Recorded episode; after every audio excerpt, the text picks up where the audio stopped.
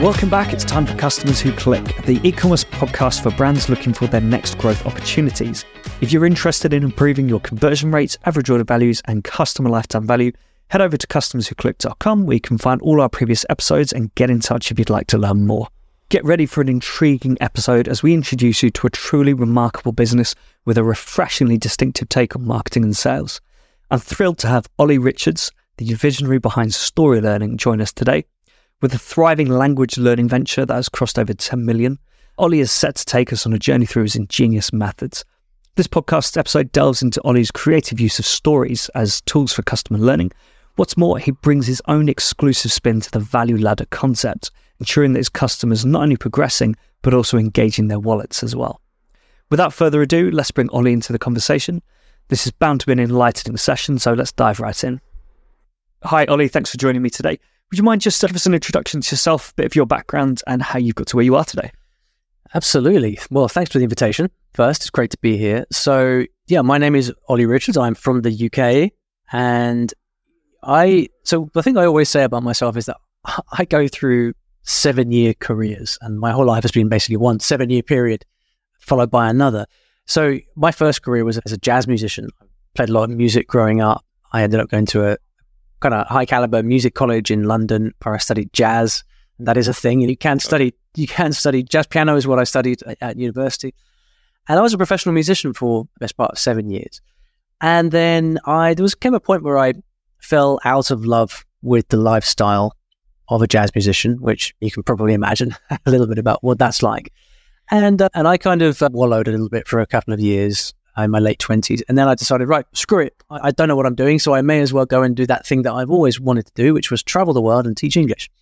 So I did a course, okay. became an English teacher, and I moved out to Japan, took a really terrible English teaching job in Japan. But it was a ton of fun teaching there. And then I moved to the Middle East for a few years. And, uh, but during that whole time, the thing that I'd always enjoyed more than anything else was learning foreign languages. I'd always kind of done that in my free time. When I lived in London, I had lots of friends from all around the world. I enjoyed learning their languages. And so by the time I was a few years into my English teaching career, I decided to start a blog on the side because I had this need for some kind of creative output. And so I started blogging about my experience learning languages. And that turned out to be quite a prophetic decision because a couple of years later, when my daughter was born, I decided, right, I don't want to live in Egypt anymore, which is where we were. So I moved back to the UK and then went full time on this language blog that by now was earning a little bit of revenue, not much, but enough to survive. And then, so then the last latest seven year period has been basically me growing and scaling that. And then more recently, I've decided to start writing and talking more about about business and growing online businesses, which is kind of I'm, where I am now at the beginning of this latest seven year period. Oh, amazing. How many languages do you speak? So I speak eight languages. Oh, okay. Which I mean, I've learned more than that, but I kind of the ones that stick. There's eight of them. They're all well. Truth be told, a lot of them are kind of disappearing now because I during the pandemic we moved out to the, to the countryside. I live in, in the southwest of the UK. There's not many languages spoken down here. So no, I am, I am getting pretty rusty in quite a few of them. Uh, but no, I mean, language has been a huge part of my life. Yeah, eight. I can't like like fluently eight. I mean, all of so those eight at one point or another were fluent. Yeah, and languages are one of those things where the I imagine it's a bit like business, where the first is really hard, the next couple are a little bit easier, and then by the time you've done it a few times, you kind of know what to expect. So you can just take the most efficient route through it and, and do it a lot faster than you otherwise would. Yeah. Okay. Yeah, it makes sense. Yeah, definitely not nearly that close with uh, myself. I've learned a bit of French, bit of Spanish, bit of Portuguese over the years, just cool as a, almost like as I've needed it. But yeah, definitely nothing, nothing to your level. Well, you see, most people find that uh, that they just with languages, it's a bit of dabbling here and there. But I always think yeah. that for most people with half a brain, if you just decided, you know what, for the next six months, I'm really going to give this 100%, you'd be able to achieve a lot more than you might think. It's just that most people just never really devote themselves, apply themselves to it. Yeah, I think for me, it's one of these things that I would want to, I'd want to go live somewhere for six months, like really immerse myself in it and force myself to learn it. I think if I do it here, I'm always going to be thinking, well, what's the point? Yeah. Do I actually need this? And there's emails to respond to and all of that. Yeah, stuff gets in the way. So, uh, how do you get customers clicking?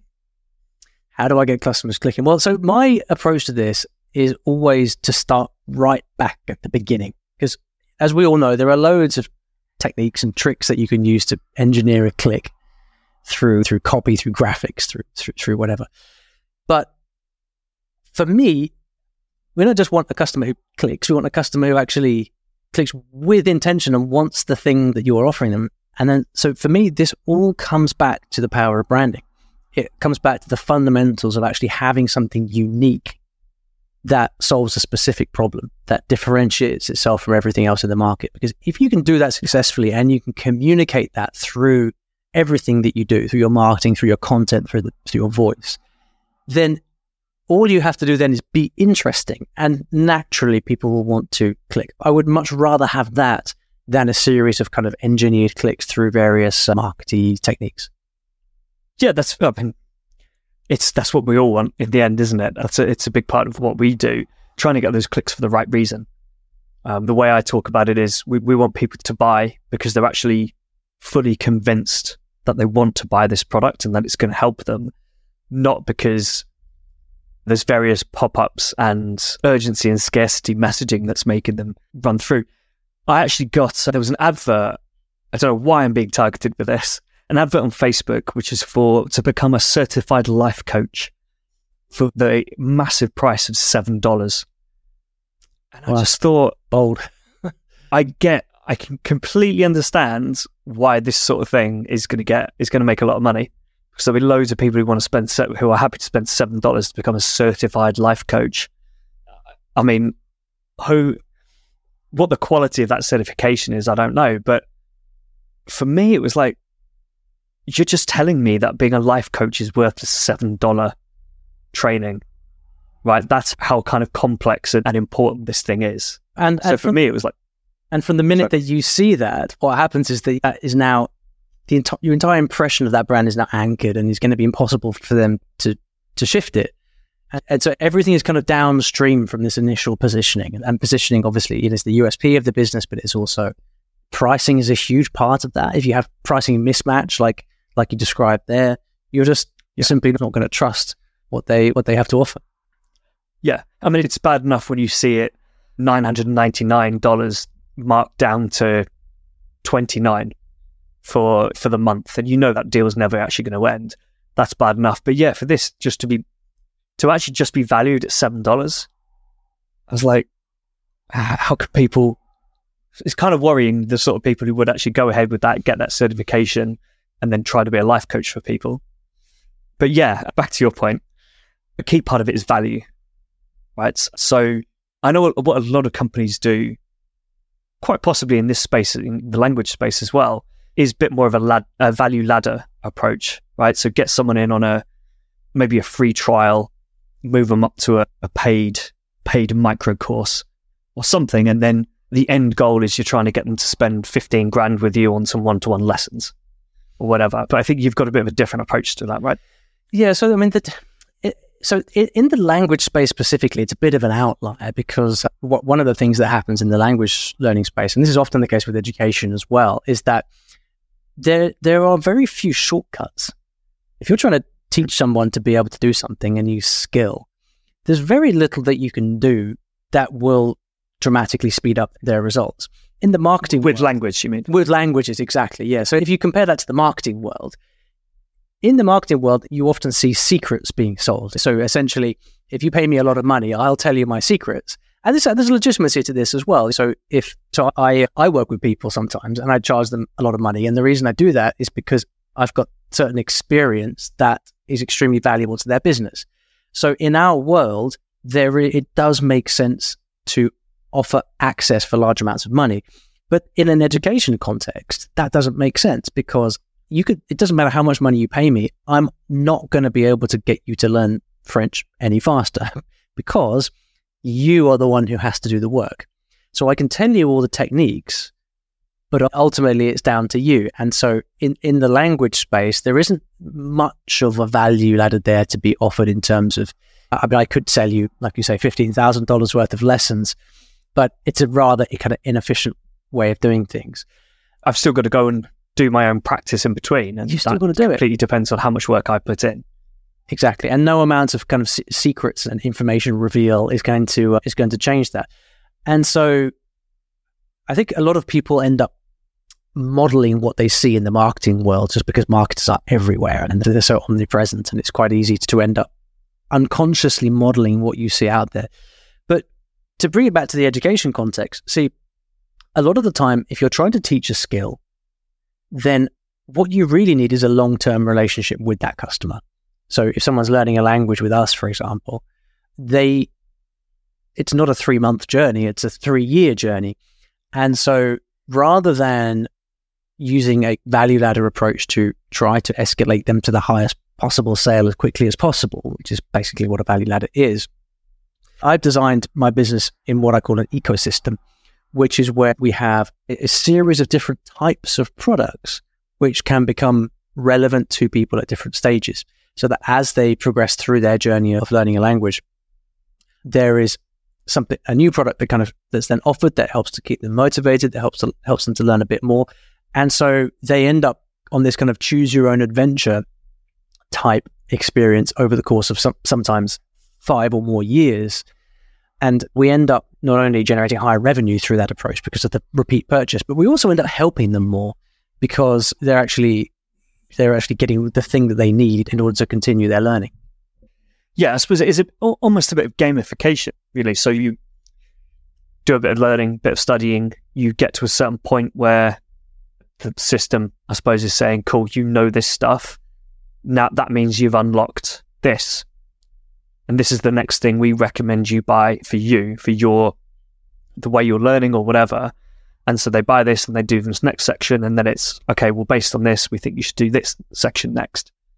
Whereas, yeah, that, that doesn't really work in the sense of a value ladder because that would result in you charging more and more, like more expensive items along the way. And it's, I guess, with a value ladder, you're supposed to get like everything, I suppose, at the top of it, like the very best, uh, yeah. all inclusive version of it. Whereas actually, what you're doing is like step one, step two, step three for a while un- until that person is ready to stop. I suppose it is. It is a lot like it is a lot like that. But also, I think people often end up sleepwalking into these business models again because of what they've been taught in some online course or mastermind or something. And a lot of the time, these types of approaches are aimed at people who are new to online business. And you see, you see this a lot in the world of kind of either people who it's very trendy at the moment to help someone monetize their expertise. So there's a you're an expert at something, we can help you become a, a guru teaching this stuff online. If you are a marketer who is selling to say experts, and that expert is starting from scratch, the by far the easiest way for that person to make money is by charging a large amount for some one-on-one access. Yep. Because it's usually we've all heard the old adage of it's a lot easier to charge someone 25k for something than it is to charge 25 quid for something. And it, it's absolutely true. It it sounds nuts until you actually get into it, but for the right person, a 25k offer is it's a split second decision, providing that it is the right person and the right offer. And so what happens is that people who are new to business often end up getting taught this value ladder model because it's the fastest path to money for that one individual. But that doesn't that has no bearing on whether it's actually the right thing for them to offer, whether it's actually the right kind of business that you want to build. And in our particular case with story learning, which is uh, my, my language learning business, we are we are a kind of fairly high traffic, high volume business. And so the given what I said about how it makes more sense to sell in in an ecosystem rather than trying to sell secrets, as it were, then it makes a lot more sense to think, right, well, given that we've s- spent so much time and effort and money building such a large audience, how do we what is the most natural what is the business model that fits like a glove in our context? And I think that it takes time to to arrive at that, obviously. Yeah. And this works particularly well for languages, or, can it? Do you think it can apply to any e-commerce business? This approach of, I know, maybe not any e- many any e-commerce business because a fashion brand just wants to get those recurring purchases, and they are all different.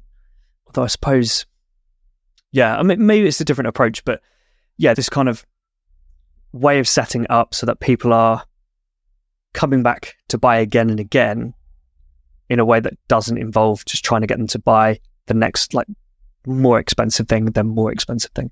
Right. Yeah. But uh, so what? I mean, what all these, but my business and e-commerce business and lots of other businesses have in common is we all want to incentivize repeat custom, right? We all want people to come back and buy more and more of whatever it is that that we offer.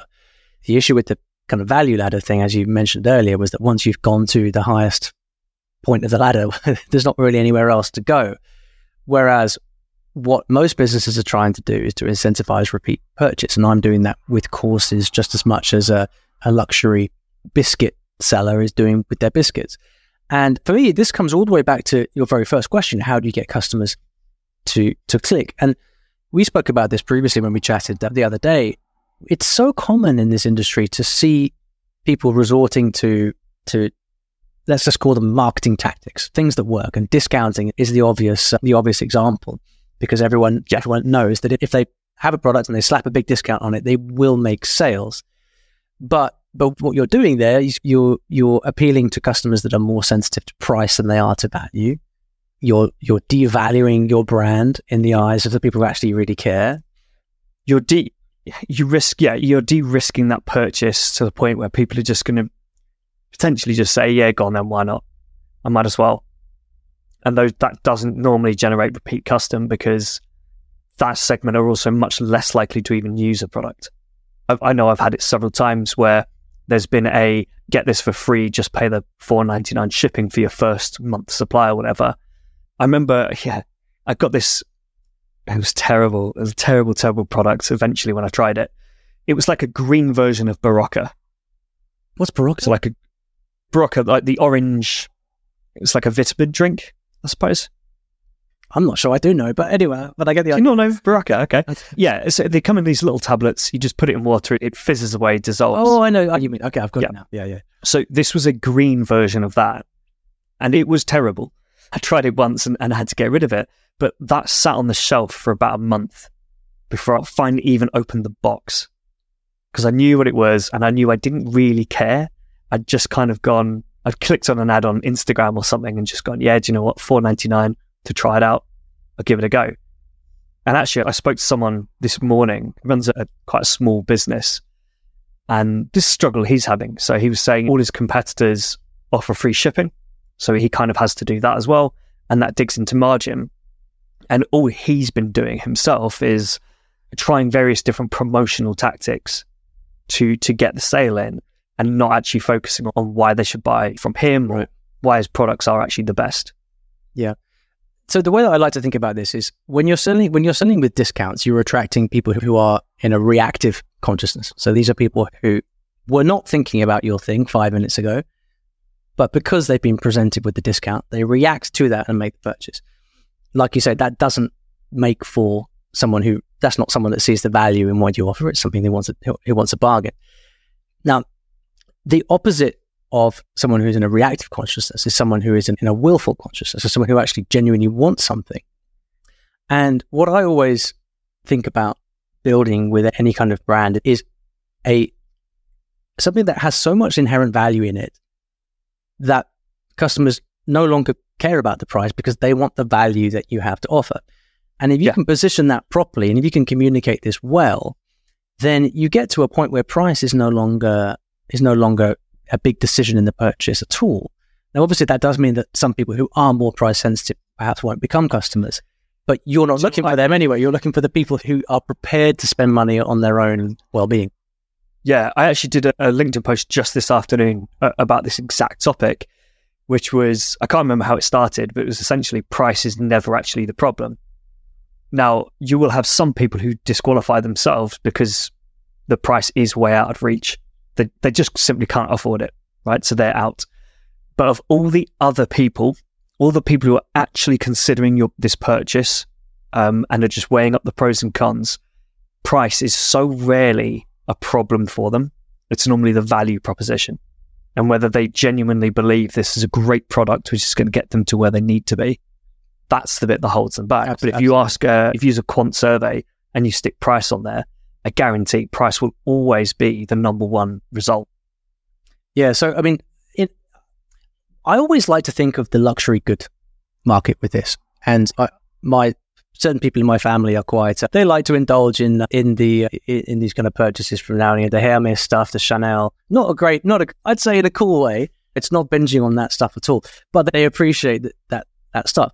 Now, it's so interesting for me listening to the conversations that that I had around those brands because what you realize is that people actually, the more expensive thing that they buy, the more they almost wear it as a badge of honor. So I'll be with my wife and my brother in law, and they'll be talking about Hermes. I don't even know how to pronounce it. Hermes is probably the French pronunciation. Uber luxury fashion brand. And, and and so my wife's cousin was telling her about about these really nice handbags that, that they do. And I asked, well, how much do these handbags cost? And they said, well, you can get this particular one here is about 15 grand. And, and so I was like, what? Do you, do you want me to go and buy you one as a joke? And they said, well, no, but you can't. What do you mean you can't? You cannot actually walk into a Hermes shop and buy one of these handbags. Instead, you have to become a customer, buy a bunch of other stuff from them, and then eventually register your interest for this bag that you want to buy. And then they may, at some point in the future, allow you to then go and buy this bag. At which point, presumably, you go and you drop 15k on the, on this bag because it's a scarcity it's a rarity. Yeah. It's not something that you can easily get. I'm guessing it's a, it's almost like a here's your one. Op- you've reached spot number one in the queue. This is your one opportunity to buy the bag. Otherwise, you're out out of the queue or something. Right. So yeah, you, you hit that point where it's like, right, I've got to buy it now. Just I finally got there. You're finally offering it to me. I'm going to buy it. Now, obviously, that has to be backed up with massive quality. And so, when I looked yeah. at these, when I looked at these bags, my brother-in-law was explaining to me, look at the quality of these are all hand stitched. Look at the quality of this. And oh, this is all over my head. But the point is that a brand like this gets occupies a space in the mind of the market, which is the quality is so good. There is nothing better than this and it can't be, it can't be beaten. And so the price is almost irrelevant. And so that's an extreme example, but you can apply exactly the same point to anything that you make or anything that you sell. So the way that we do this at Story Learning, my, la- my language business, is that we occupy a very specific space in the language market. So we teach languages through stories, and that's done mostly through reading. And this is a very kind of uh, unusual positioning to have because most people learning languages now, they just, they just think Duolingo. They download a gamified app on their phone and kind of me- mess around on it. But for people who who are serious about their learning, they try Duolingo and they realize, well, hang on, I'm not really learning anything here. And so they are actually actively looking for, for more serious solutions. And those people also care about their learning, which means they're willing to spend money on it. And so we've yeah. very deliberately positioned all of our, all of our trainings and books as well, because we have books and lots of different stuff to, to occupy this space where we say we teach languages through stories and we just emphasize the quality throughout. And we actively say we, if you want an app, we, we, we don't have one. So if you want an app, go elsewhere. But if you're serious about your learning, come here. And so people who try it and and it works for them, at that point, when we release more products or we offer more different kinds of training, they've already bought into the whole ethos of what we're doing. They appreciate it for the value and they're not going to go elsewhere because they found what works for them. And so, really, our only job at that point is to make sure that we are very clearly communicating that USP in, in everything that we do. And as long as we can do yeah. that, then that's what keeps people coming back and buying over and over again. Yeah, absolutely. Just on the topic of handbags, obviously, Louis Vuitton is something you see. I feel like you see it everywhere now. Mm. And, you know, these are like 1500 2000 pound bags, right? And the rest and the rest. Do you think maybe right because for the same reason people want those fifteen grand bags, right? So exclusive, so so premium. But actually, are Louis Vuitton almost going the other way now? Well, I know they're still expensive, but if everyone's got them, is it really that special? Well, so I mean, this is the handbag market is one that I'm not at all an expert in. Yeah. But, you know, you're going to have, you get in any market, you're going to have these different segments. You're going to have the luxury, the high, the medium, the low. So, you know, you're going to be able to get bags in Primark as well. And, and so there's, I can only assume that there's going to be a market for people who don't want the Primark handbag. They can't afford the Chanel handbag, but if you offer something for around for a couple of grand, it's something that's affordable but also well made. And so this is the job of the brands to know what space they're occupying, how you're differentiating from your competitors, and and, and just then doing a good job of executing and being consistent. Yeah, yeah, cool. So, had you engaged customers on that that ongoing basis? How do you, I suppose, stop people getting bored with it, getting distracted? Because obviously, it's one of those habits you've got to build, isn't it? You've got to make yourself learn, yeah, uh, every day probably if you're really serious about it. So, yeah, how do you keep people engaged? How do you kind of encourage them to come back and buy that next? I don't know how you've got it set up actually, but like module or that next step. Yeah, the next the next product, absolutely. Yeah, I mean, so so we run everything with content marketing. Content marketing for us is key. And so we, just to spell out what that is exactly for anyone who doesn't know, I mean, this is, for example, written content on a blog, audio content on a podcast, video content on YouTube. I also count uh, email marketing done well as content marketing. A lot of our most effective yeah, stuff is, is done in email. And so what we're always, you know, the whole, the, in a nutshell, content marketing is teaching your best stuff for free so that people want your paid solutions later. And so what we're always trying to do is just build the most valuable, interesting content that we can that's continuously both, it's like I call it edutainment. So you're educating, entertaining, but also reinforcing what's unique about your brand. So everything, all the content that, that we create at Story Learning, for example, has the theme of stories running through it. So yeah, in a nutshell, it's continuous, ongoing, never-ending content that's very clearly on brand. Yeah, I think that makes sense. I mean, it's yeah, it's a lot of what we do as well.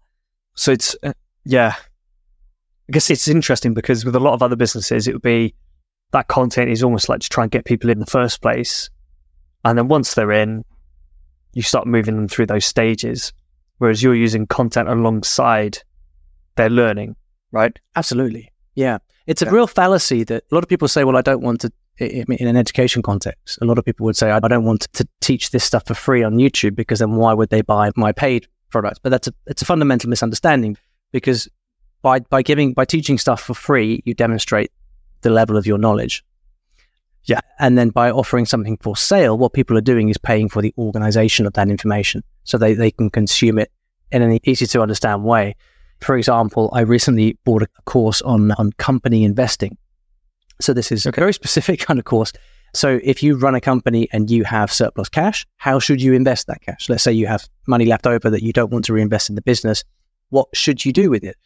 And there are many different opinions and approaches out there about how to reinvest business cash. This particular course, though, was a six or seven module course from this one guy where he laid out his entire thesis to invest in company cash. And it was a fairly expensive course, but it was fantastic. And the reason I paid for it was because it was organized information. So by the end of that mm-hmm. course, I had a very clear idea of, of, what I wanted to take, what I didn't, and what I wanted to do with with money. So, but I think a lot of the time, this is especially the case in e-commerce, people that start companies that start with a product have a fairly high cost base already, and they just want to sell it. they want to be able to sell more yeah. right now. And content marketing can be difficult to wrap your head around because the return window can be fairly long. It's not easy necessarily to, to say to someone, look, if you start a blog today or we start a YouTube channel today, you know, when you're going to make that money back. But the beauty of, of content marketing is that it, it's, if it's done well, then it's evergreen, it lasts forever. And so the long term ROI is, is absolutely huge. Yeah, or it might just need a little update here or there. And I think it's really good actually when you look at when you look at blogs in in the kind of marketing space, and it's clearly an article that was written a while ago. And at the top, it states that this article was most recently updated on this date. And then you, you get a, it might be originally published five years ago, but it says we've updated this for 2023 to be more relevant. I suppose it would be a, maybe a Google Analytics. Well, Google Analytics complete changed now, but previously, here's your complete guide to Google Analytics. And it's the same page, but it just gets updated every year with any major yeah. changes.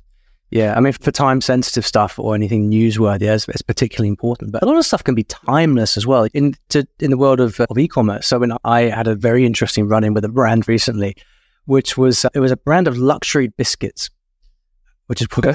why, why my reference to, to biscuits came from earlier because it's been on my mind. Yeah, and it's uh, I'll start off by saying these are the best biscuits I've ever eaten in my entire life. I mean, but by a country mile. I mean, they were just I was blown away. And, I, have eaten my fair share of biscuits, right? So I, know what a good biscuit is. This these biscuits were unbelievable. And the, the tagline of the business is uh, where food meets art. And it sounds like a lot of hot air, but I tell you what, it, it was really worth it. And the name of the brand is Biscuit Boutique, in case anyone wants to look it up. They are packet of biscuits costs about 25 quid.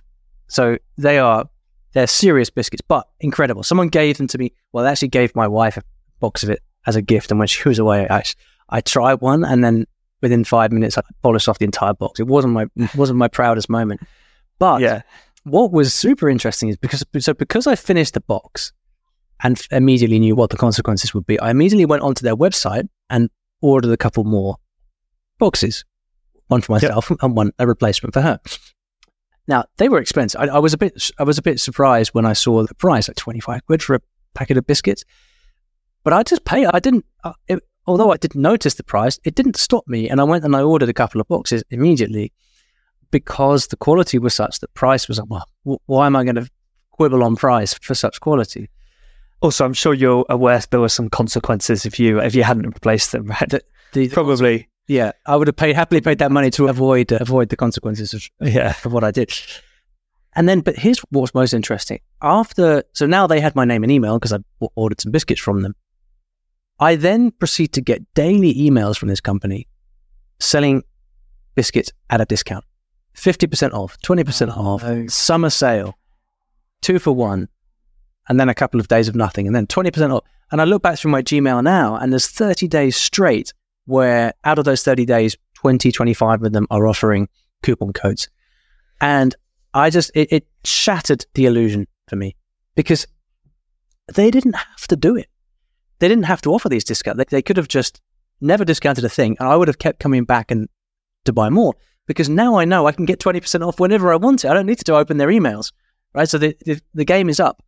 But when it comes to content marketing, it, set me thinking. And actually, my newsletter at ollyrichards.co, I actually wrote a whole piece on this recently called The Case Against Discounting.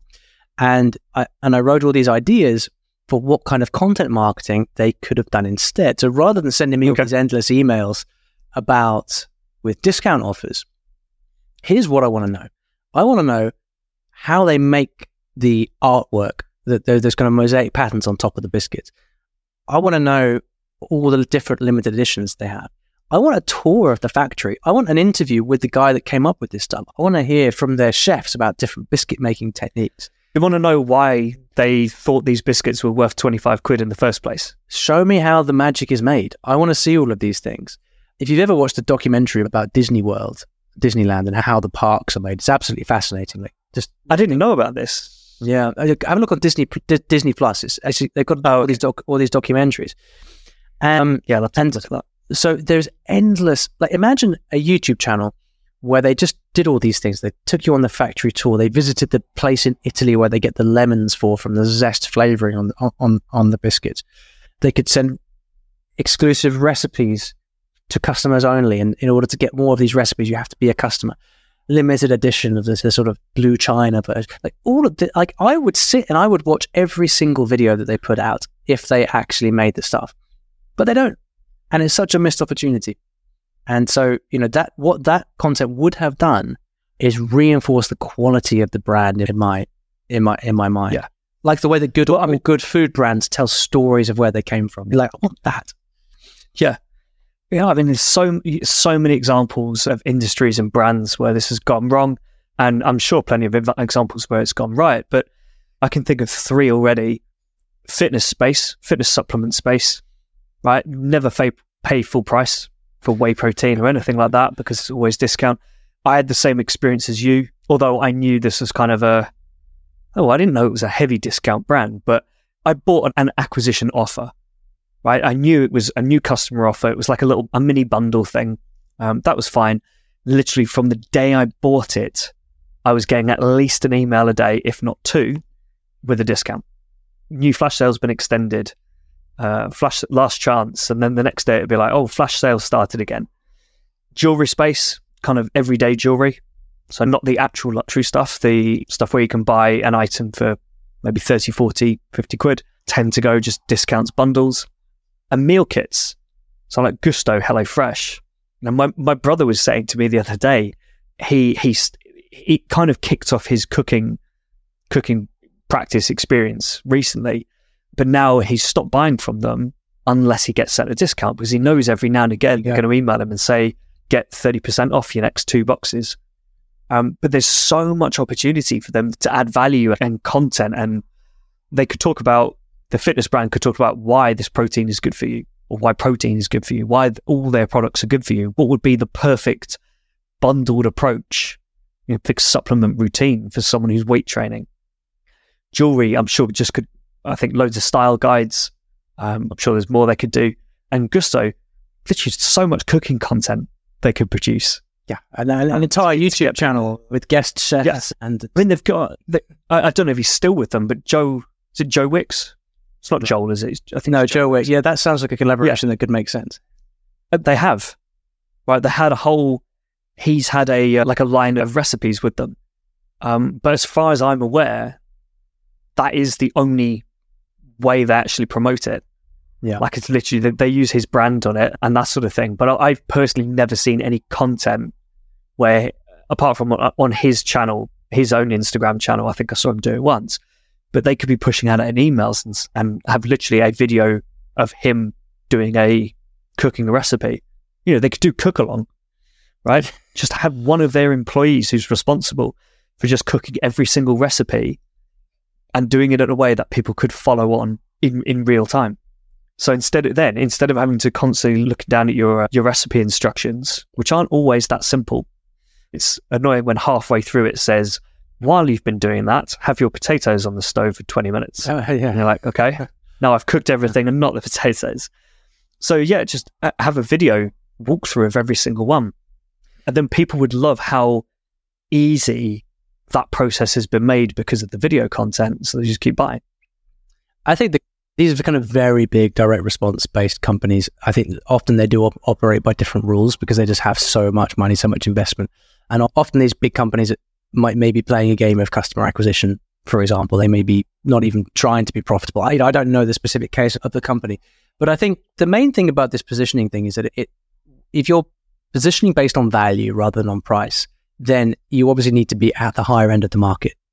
And yep. I suspect that companies like like Gousto are operating more on the lower end of but they don't strike me as a luxury brand in particular. I've certainly had door to door salesmen come and try and successfully actually flog them to me in the past.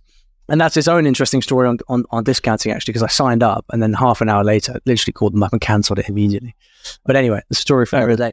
But I think, well, uh, yeah, my example from earlier, right? If I saw the ad for the life coach certification for seven seven dollars, if another one popped up at 997, that's the one I'd probably think, that's the one I'd at least click through and think, well, for a thousand dollars, there must be some value in there. Whereas for seven dollars, I'm expecting like, I'm basically expecting to click through and answer an online quiz immediately, and that's about it. Definitely not going to be, I'm not going to feel like there's value in spending my time watching some videos or whatever to try and learn the stuff. Yeah, so I mean, ultimately, with, all of these things, everything needs to be factored in. So it's your price, your content, your USP, the way that you talk to your customers, and all of these things are kind of downstream from the position that you want for the brand. And that's how you that's how you build something where customers become less attuned to the price and more attuned to to to the quality of what you're yeah. you're selling. Yeah, absolutely. So yeah, just before we finish, then, if you could pick the brain of anyone in the like the e-commerce world or marketing space, um, who would that be? It's interesting, man, because I'm not. I, think five, ten years ago, I might have had a different answer, but I'm. I, I don't really have idols and and heroes in this space at all. I think. Uh, I think I definitely used to, but I've one of the things that's changed for me a lot over over the years is that I've. It took me a long time to realize this, but I've become very attuned to the fact that I don't have massive ambition. I don't need a, I don't need a billion dollar company. I legitimately couldn't care less about that. And I've, but I've, I also have a natural tendency to kind of push and to want more and to grow and to scale. And I've had to really temper that because I've realized that I'm I'm lucky enough to have been fairly successful with the companies that I have. And I am much more concerned with sort of preserving my lifestyle and spending the time my time the way that, that I want to. And so I've what I've tried to practice a lot over the last few years is being very attuned to making decisions that are right for me and the best for me and my lifestyle at the moment. And the more I find that the more that I tune out from a lot of the noise in the space, the gurus, the podcasts, the YouTube channels, and the more that I focus on asking myself what's the right decision for me, the better things go. So it's not a very helpful answer to your question, but it's it's the truth. That's it's fair enough. Yeah. Cool. Final question. Yeah. If you've got one just final piece of advice for brands listening, I think it's in line with everything we've been talking about for the last hour. It's focus on what makes you unique. Focus on where the value of your brand is. What do you do better than everybody else? And then craft a story around that.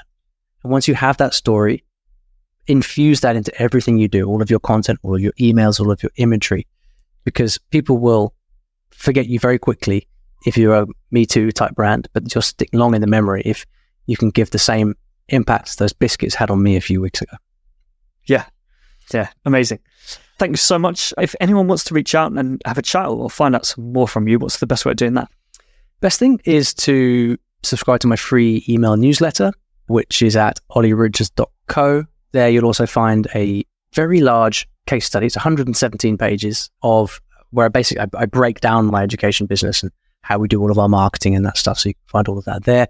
You can also find me on Twitter at, at uh, I believe it's at Mr. Olly Richards, but I'll have to check because I have a few different handles there. But uh, yeah, those are the best places to reach me.